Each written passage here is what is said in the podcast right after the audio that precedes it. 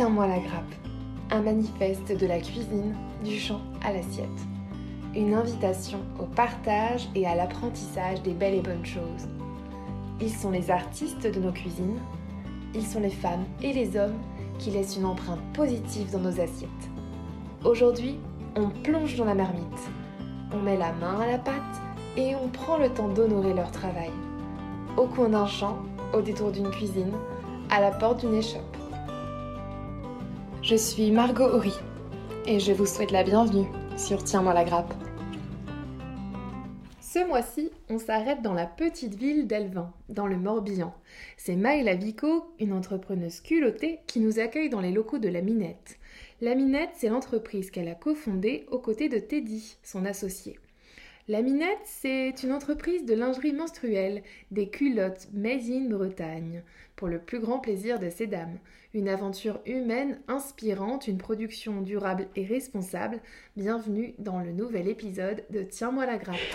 Donc bonjour Maëla et merci de nous accueillir dans les locaux de la Minette à Elvin. Merci à toi. Maëla, donc euh, tu es cofondatrice de la Minette, mais la Minette, qu'est-ce que c'est? Alors la Minette, c'est une marque euh, bretonne de culottes menstruelles. Donc les culottes menstruelles, ça vient remplacer les protections euh, traditionnelles, donc tampons et serviettes. Et donc ça les remplace pendant, pendant les règles. Donc la Minette, un nom provocateur ou évocateur. Dis-moi, est-ce que tu peux nous parler un peu de l'histoire de cette entreprise? Ouais, euh, déjà l'idée, elle est née en Nouvelle-Zélande, donc à l'autre bout du monde, en 2018. Et donc en fait, avec Teddy, on a voyagé une année en Nouvelle-Zélande. Et un soir, j'ai lu sur Facebook un article qui parlait de, de la création euh, d'un vaccin contre le syndrome du choc toxique. Et euh, je me suis un peu interrogée, je trouvais ça fou d'inventer un vaccin alors qu'il fallait tout simplement utiliser une autre alternative. Et donc, on a eu l'idée de la culotte menstruelle. Et, euh, et en fait, ça, ça n'existait quasiment pas en France, il y avait une marque. Et on s'est dit, bah allez, on, lance ça, enfin, ça correspondait à nos valeurs. Et après, on s'est renseigné aussi sur le marché des protections et on s'est rendu compte que euh, c'était euh, un marché qui était très polluant, qui et les protections ont beaucoup de produits chimiques. Donc du coup, euh, on s'est dit que c'était vraiment l'occasion d'améliorer la planète. Et après, en passant par le Vietnam et la Thaïlande, à notre retour, on s'est rendu compte qu'il y avait beaucoup de pollution plastique. Et encore une fois, ça a été un élément qui a fait qu'on on a vraiment envie de lancer ce projet. Et donc on est rentré fin 2018, on a fait un an et demi de recherche et développement. Et on a lancé le projet en mars 2000. Vous êtes deux chez la Minette ou plusieurs Parce que vous avez des stagiaires qui, qui, viennent de temps en temps. On est deux euh, cofondateurs du coup. Et euh, ben là, ils ne sont pas là aujourd'hui, mais on a deux apprentis, donc une qui est en communication, communication digitale, et une autre qui est en développement commercial, donc euh, qui va nous aider dans dans le démarchage de, points de vente euh, donc en Bretagne et euh, au national. Donc un projet qui a germé au fil de vos voyages.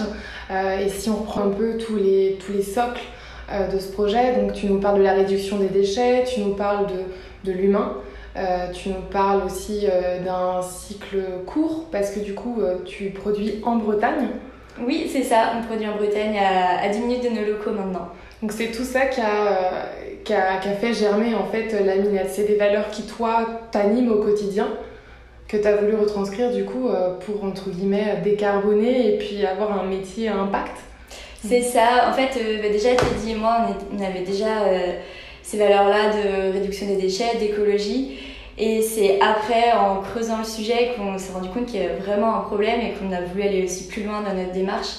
Et, euh, et, en fait, quand on a eu l'idée de la culotte menstruelle, euh, on s'est dit que c'était obligatoire, dans un sens, de fabriquer en France parce qu'on ne se voyait pas, par exemple, promouvoir un produit écologique mais fabriqué à l'autre bout du monde. C'est pas du tout logique. Enfin, enfin vraiment, pour nous, c'était une démarche pas du tout logique. Donc, c'est pour ça qu'on a fait ce choix du Made in France et aussi euh, le choix de, de tissus labellisés, sans produits chimiques, etc. Donc, c'est tout ça, ça allait ensemble. C'était une démarche vraiment globale. Parce que j'ai vu, du coup, tu as les certifications Ecotex, le label GOTS, euh, qui du coup implique et l'impact écologique et les conditions de travail. C'est ça. L'humain, du coup, a, a, quand même un rôle à jouer euh, chez la minette. Oui, ah bah, tout à fait. Ouais. En fait, ces deux labels, euh, surtout le label GOTS, garantissent que les tissus ne, ne sont pas chimiques, enfin que le coton n'est pas chimique et que les conditions de travail sont aussi respectées derrière. Parce qu'il faut savoir que l'industrie textile, c'est une industrie qui est très polluante, mais qui a aussi un gros impact sur l'humain.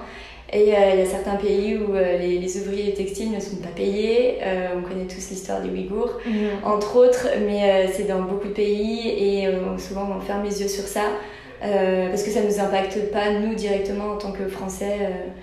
donc c'est vrai que ça a une place très importante dans notre activité.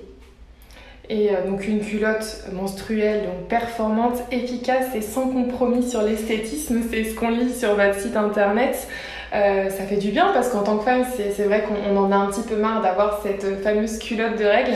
C'est les choses sur lesquelles vous n'avez pas voulu déroger. L'esthétisme avait aussi un, un, point, euh, un point fort dans votre réflexion Ouais, en fait, au tout début, quand on a regardé ce qui se faisait sur le marché, il y avait beaucoup de culottes euh, toutes noires, vraiment toutes basiques.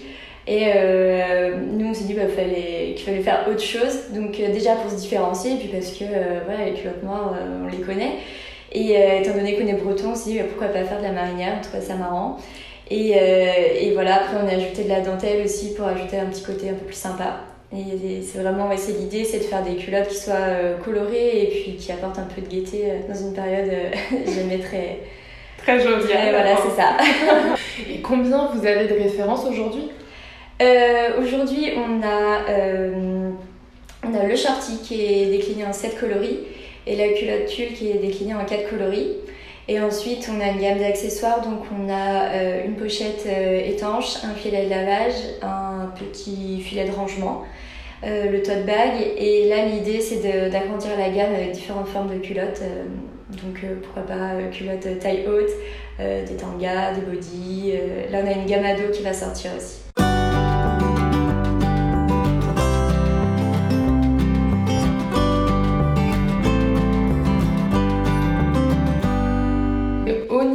Dessous, si on peut le dire, ou des coulisses plutôt de la production. Euh, on voit, on, nous parle de fibres d'eucalyptus, donc euh, tu t'expliques aussi que c'est une fibre moins polluante à la transformation que le bambou. C'est ça, oui. Tu as réfléchi du coup au départ à faire du, de la fibre de bambou, c'est ça? Euh, en fait, tout ce qui se faisait, c'était en bambou. Et, en fait, on s'est rendu compte justement de l'impact qu'avait la, la, transformation du bambou en tissu. Et on a trouvé cette alternative, donc, qui est l'eucalyptus. Ok, et au niveau des autres compositions, tu es toujours sur des matières qui sont, même au niveau du packaging, recyclées. Oui. Donc là, c'est jusqu'au bout de la démarche. Ouais, c'est l'idée, euh, c'est l'idée, ouais. Du coup, le packaging en, craft recyclé et recyclable. Le but, c'est pas de faire un déchet, euh, alors que justement, on prône le fait de ne pas faire de déchets. et j'ai même vu que quand tu envoies tes colis, alors est-ce que c'est pour tout, je ne sais pas, mais j'ai cru voir que tu utilisais une technique ou plutôt un emballage. Euh, enveloppe réutilisable Alors on propose, oui, c'est une option. On a soit donc euh, le packaging en carton, tout simple, donc qui est, recyclable évidemment, soit on travaille avec une entreprise euh, qui nous fournit des, pochettes qui sont faites avec des bâches publicitaires qui sont destinées à, à être jetées, donc qui sont transformées en pochettes dans lequel on glisse la culotte qu'on renvoie. Et en fait, le client va pouvoir renvoyer ce, ce packaging euh, à l'entreprise et être réutilisé. Et c'est une entreprise du coin? Euh, Alors non, c'est pas en Bretagne. Euh, je sais plus exactement quelle ville, mais, euh, mais c'est en France en tout cas et c'est fabriqué en France. Ok, super. Et au niveau du coup de, de, justement du circuit, du cycle de vie de la culotte laminette, euh, moi j'ai vu euh, quelques les boutons en Ile-de-France, l'assemblage Pays de la Loire en Bretagne forcément, le modélisme euh, dans d'autres régions, le tricoteur en Bourgogne aussi j'ai vu. comment vous avez réussi à créer ce cercle de, de réseau, de, ce, cercle de partenaires? Ça n'a pas été une, une, quête difficile? Ça a été compliqué. en fait, quand on a commencé, on a fait un peu le, truc basique Google. Euh, où on a cherché un peu euh, des, des, fournisseurs, des ateliers. Et en fait, euh, les ateliers français sont pas très bien référencés. Enfin, en tout cas, il y a deux ans, c'était très mal référencé.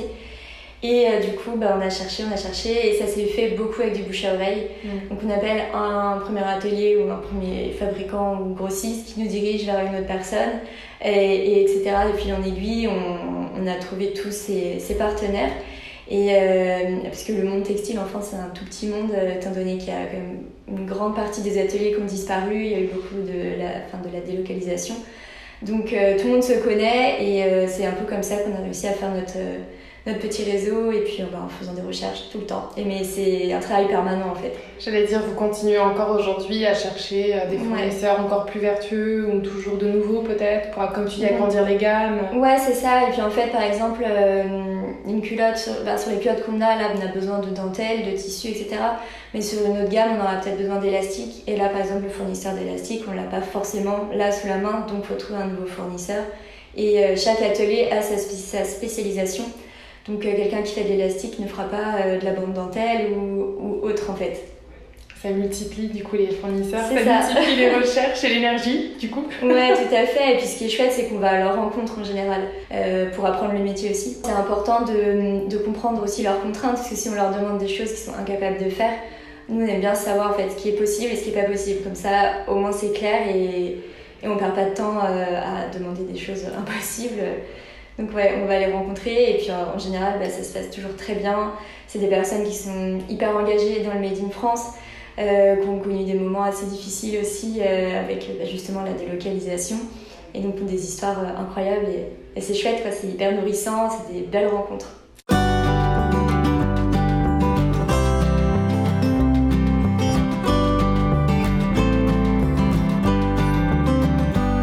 Travailler justement pour, euh, pour nourrir le Made in France, pour, pour nourrir le tissu économique local. Est-ce que c'est difficile au quotidien? Ouais, c'est difficile, ouais, parce que justement, il y a ce manque de visibilité et il y a aussi euh, le, le, prix. c'est vrai que les gens ne sont pas forcément encore tout le temps en mesure d'acheter des produits made in France à cause de ce prix, justement. Mais comme nous on essaie de l'expliquer sur nos réseaux et sur notre blog, c'est que ce prix il est lié aussi au fait que les ouvriers sont payés en fait tout simplement, c'est de la main d'œuvre qu'on paye et, euh, et, forcément un t-shirt à, 2 euros euh, dans des grosses enseignes dont on citera pas le nom, c'est qu'il y a un problème et c'est ça qui est pas normal, c'est de payer un t-shirt 2 euros. Donc c'est réussir à ouvrir l'esprit ou plutôt éveiller l'esprit des gens sur le, ce qui se cache derrière le produit. C'est ça, mais oui, c'est beaucoup de l'information en fait. Et c'est vrai que les dernières, ces dernières années, on a été habitués à avoir des produits pas chers, mais c'est de mauvaise qualité, ça a un impact sur la planète, ça a un impact sur les humains. Et en fait, c'est plus possible, mais bah, il y, a, y, a, encore beaucoup trop de marques qui le font et, et il faut réussir à ouvrir l'esprit des gens. Et toi, du coup, tu, tu nous parles du blog, des réseaux. Tu as quand même une démarche euh, de pédagogie, d'accompagnement sur le sujet pour essayer au moins du coup d'aller au bout de la démarche parce que j'imagine que vendre un produit c'est bien, mais expliquer pourquoi, pourquoi il est bien et pour, pour tout le monde, hein, c'est mieux. Ouais, c'est ça. En fait, dès le début, on voulait pas forcément être juste une marque qui vend un produit. Euh, dès qu'on a eu l'idée, on s'est dit, mais ce serait trop bien de, de sensibiliser, d'informer. Euh, nous, au début, c'était surtout sur le sujet des règles, parce qu'on s'est rendu compte que les femmes avaient une mauvaise connaissance ou pas forcément juste des règles, mais aussi des maladies euh, féminines, de l'endométriose, le syndrome des ovaires polykystiques. Enfin, moi, la première, je ne connaissais pas tous ces sujets avant de créer la minette. Et, euh, et puis, il y a beaucoup d'a priori, des, des choses qu'on ne pense pas normales, alors que ça peut être normal. Et donc, tout ça, nous, on voulait justement enlever ce tabou, dédramatiser la chose. Et en fait, on s'est rendu compte que dans notre projet, il y avait cette partie sur les règles, mais il y avait aussi la partie sur le Made in France, il y a la partie sur l'écologie.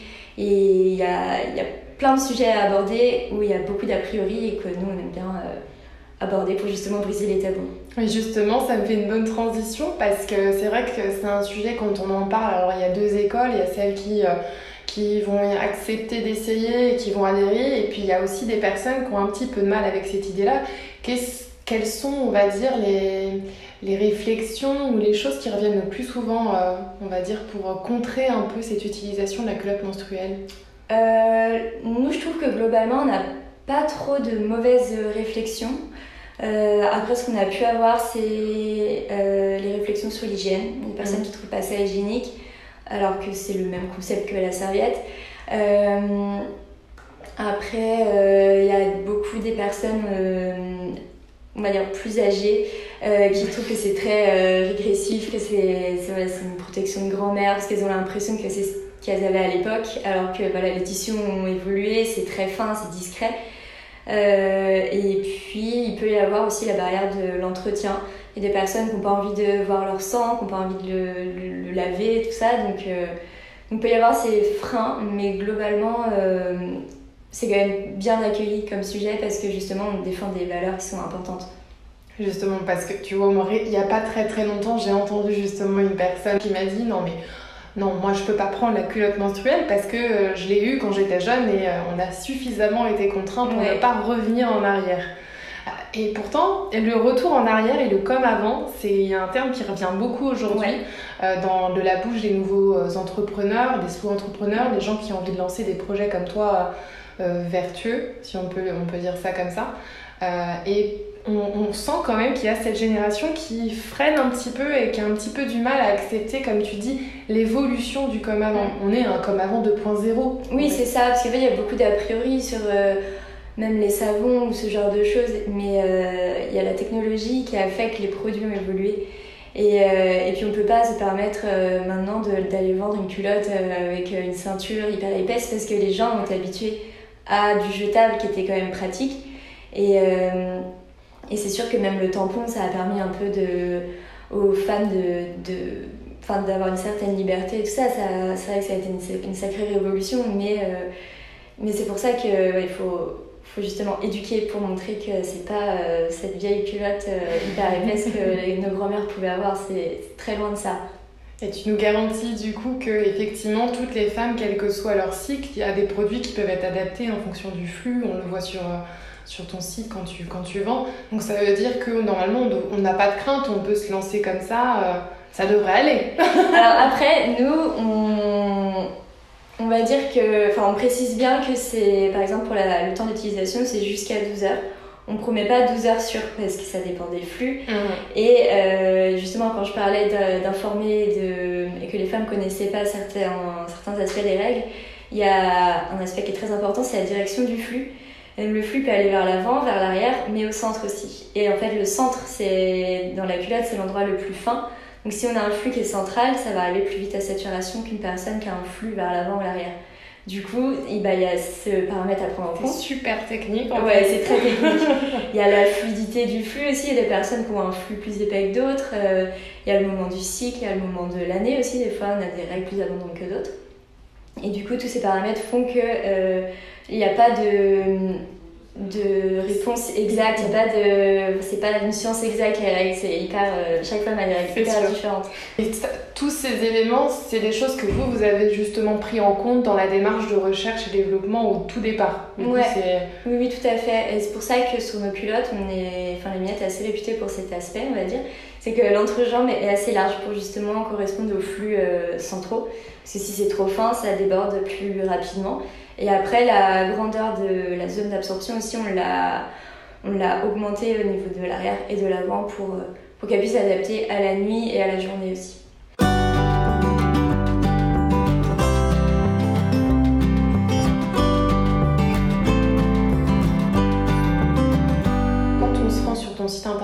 Tes réseaux sociaux, la mise en avant de tes produits justement est faite euh, en mettant la beauté de la femme au centre, mais la beauté authentique, la poésie de la féminité. C'est des femmes euh, vraies, des, des mm. femmes qu'on croise dans la rue. Euh, et ça, je trouve ça vraiment super de, de mettre ça en avant. C'est quelque chose qui, de prime abord, toi, tu t'étais dit, moi, si je, je fais la promotion de ma culotte, je veux que ce soit la réalité. Mm. Ben ouais, parce que moi, je me souviens plus jeune regarder des magazines et me dire, mais moi, je suis pas comme ça, j'ai pas la peau toute lisse. Et euh, j'ai pas. Euh, enfin, on a forcément tout un défaut ou un truc qui fait qu'on se retrouve pas dans les magazines. Et euh, c'est normal parce qu'en fait, il y a personne qui est comme dans les magazines, c'est des retouches. Et nous, l'idée, c'était de pas retoucher les photos, mais surtout de, de travailler avec des, bah, des, des vraies personnes. Et en fait, au début, on a, on a fait appel à des copines, tout simplement, pour les shootings. D'accord. Pour des raisons de budget, tout simplement, parce qu'on s'est dit, on n'est pas une grosse marque. On n'a pas encore les moyens de se payer des mannequins euh, réputés, tout ça. Et euh, en fait, on continue de travailler comme ça avec euh, des copines ou des copines de copines ou des, des, personnes de notre communauté Instagram, Facebook, etc. Et, et en fait, c'est ce qui ressort tout le temps, c'est que nos shootings, c'est des personnes vraies qu'on peut croiser dans la rue et c'est le cas en fait, c'est des personnes qui, qui, existent quoi. Donc du coup, c'est vrai que ça fait du bien aux personnes qui vont sur notre site elles sont contentes de voir ça et, nous, bah, ça nous rend parce que c'était le but de la démarche aussi. Oui, parce qu'en fait, finalement, ça rentre quand même dans, dans, dans, la démarche globale, parce que les menstruations, c'est quand même un sujet, on va dire, authentique. Il faut l'accepter, c'est comme tu le dis, c'est comme ça. Il faut s'intéresser à ce que c'est pour le comprendre et pour pouvoir le vivre de la façon la plus confortable qui soit. Donc, effectivement, outre le fait qu'il y ait cette culotte, le fait que ce soit des femmes justement comme nous, euh, ça nous rassure, tout le monde a ses règles, ouf C'est ça, mais oui, complètement. Et puis, euh, je pense aussi, on est dans une, une, époque où on n'a plus envie de voir ça, des, des photos hyper retouchées. Euh, il y a de plus en plus de marques qui se mettent à faire ça. Et enfin, c'était incohérent d'aller retoucher des, des, de la, des vergetures, de la mm. cellulite. Enfin voilà, on a tout ça et c'est comme ça. C'est ça c'est la vie en fait, et ce qui est pas normal, c'est justement d'avoir des mannequins qui font peur et qui n'ont pas, de... pas défauts en fait. Toutes lisses, toutes ouais, non, mais c'est sûr. C'est irréel, ouais. Et où est-ce qu'on trouve euh, les, les, culottes de la minette? Bah, Déjà sur notre site, et après on a euh, un réseau de distributeurs. Donc euh, on travaille avec des biocopes, on travaille avec des épiceries vrac de, de, de, quartier, on travaille avec des magasins de lingerie et des concept stores. Euh, donc, pour l'instant, c'est majoritairement Bretagne, Grand Ouest. Pour, on commence à s'étendre au national, c'est l'objectif. Et, euh, et puis voilà, après, on fait des distributions avec des crous et des universités. D'accord. Ouais. Donc, ça, c'est dans le cadre de partenariat Comment ça se passe ça, ouais. Euh, par exemple, on a travaillé avec l'université de Vannes et donc qui nous ont acheté des culottes pour les redistribuer gratuitement aux étudiantes. C'est top. Ouais, ouais, ouais, ça nous permet de nous engager aussi bah, contre la précarité, menstruelle, parce que c'est un vrai sujet aussi. Euh, et c'est pas un sujet qui touche. Euh, enfin, ça touche en France en fait aussi, c'est pas que dans les pays pauvres ou, ou autres, c'est une réalité qui est là. Et souvent, on connaît une personne qui a du mal à s'acheter des, protections, et nous on trouve ça un peu fou euh, que ça existe encore.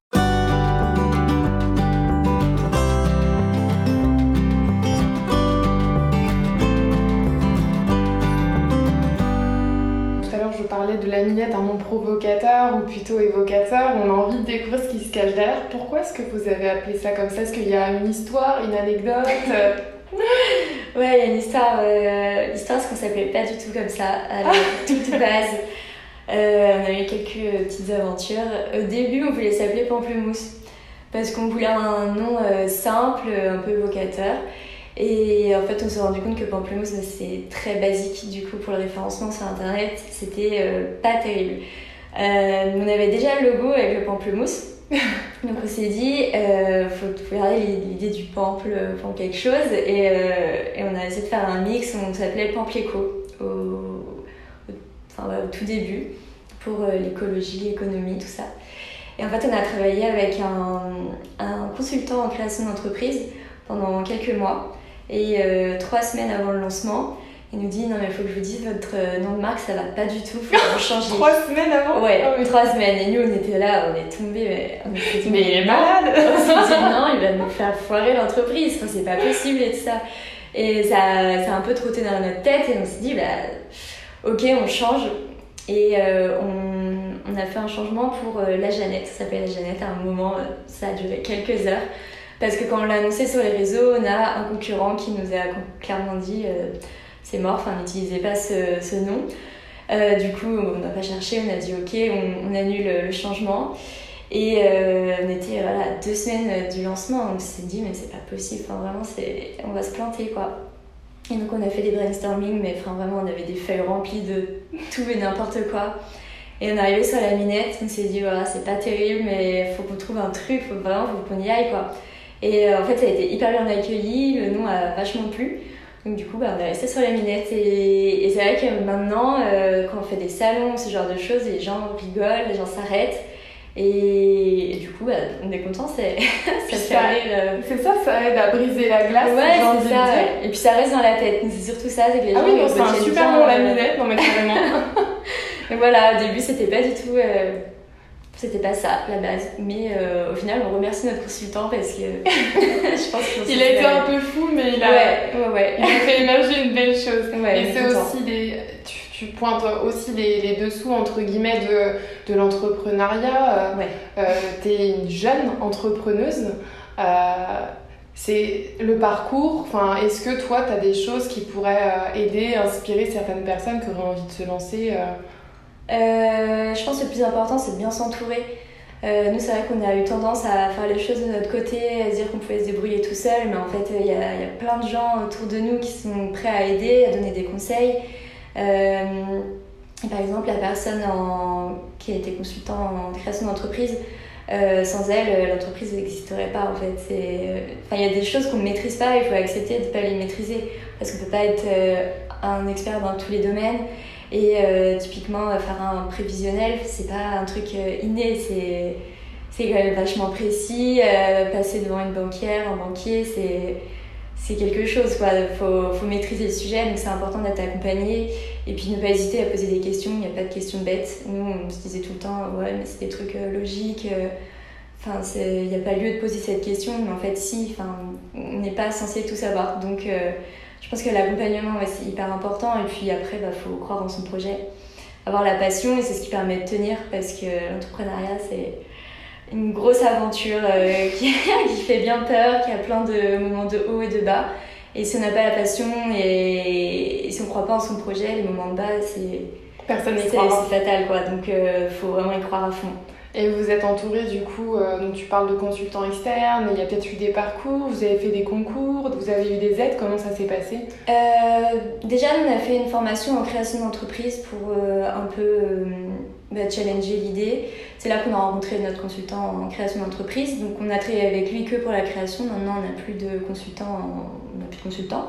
Euh, et après on a Là, en fait, on se rapproche de structures comme la CCI, mm. euh, qui, qui, a des très bons conseils. Euh, on a fait des concours aussi lorsqu'on a fait ULU.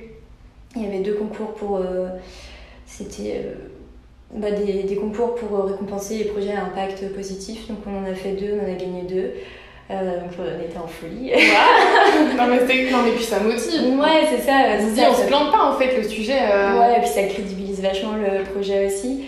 Euh, et, là, demain, par exemple, on fait un concours aussi où on pitch le, le projet pendant 10 minutes et puis, et puis on verra bien en fait si ça marche. Mais, mais ouais, c'est important aussi de faire des concours pour aussi assurer une visibilité et puis après des, des dotations à gagner, des, petites choses comme ça. Donc ouais c'est marrant, ça permet de, de se challenger aussi, c'est hyper important. De pas se reposer sur ses lauriers. Ouais, L'entreprise est encore jeune, donc vous, êtes, vous en êtes pas pour reposer sur les lauriers. Non, non, non, pas encore, mais il y a quand même des moments où on se dit, euh, bah non, mais ça c'est bon, on, maîtrise, mais il faut, faut quand même, faut pas, faut pas, faut toujours euh, voir plus loin et essayer de changer les choses, faire mieux, différemment. Ouais, c'est hyper important. Ah, merci beaucoup Maëla pour toutes tes informations. Merci à toi. Et puis euh, à bientôt. À bientôt.